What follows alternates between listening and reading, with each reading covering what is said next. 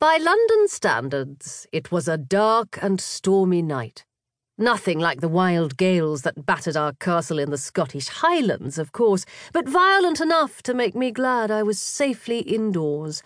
Rain peppered the windows and drummed on the slates of the roof, while a wild wind howled down the chimney.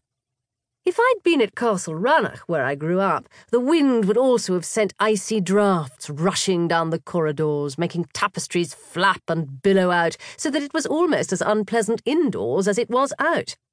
But on this particular night, I lay listening to the storm, feeling snug, warm, comfortable, and very thankful that I wasn't at Castle Rannoch. I was instead in my friend Belinda's mews cottage in Knightsbridge, and enjoying every moment of it. When I returned from America at the end of August, having been dragged there by my mother, who was seeking a quickie divorce from one of her husbands, Mummy had immediately flitted away with the very briefest of goodbyes, as usual.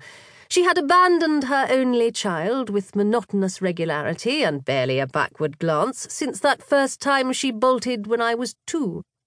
But on this occasion, she had actually demonstrated a spark of maternal feeling I hadn't known she possessed. As she left Brown's Hotel, she handed me a generous cheque. Georgie, darling, I want you to know that I think you behaved splendidly in Hollywood, she said. I simply couldn't have survived without you in that savage place. I went pink and didn't quite know what to say, as this was so out of character. Golly, thanks awfully, I managed to mumble.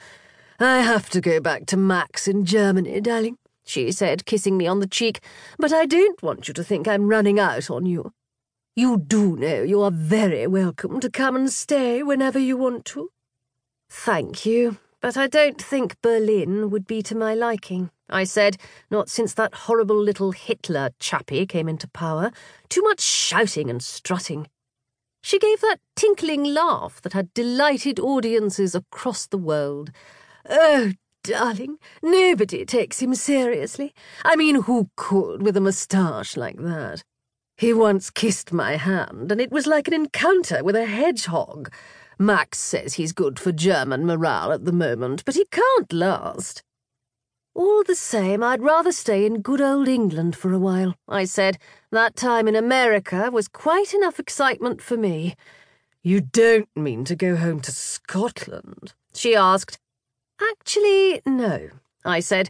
I'm not exactly welcome at Castle Rannoch these days, and Belinda told me I could use her London house while she stays on in Hollywood.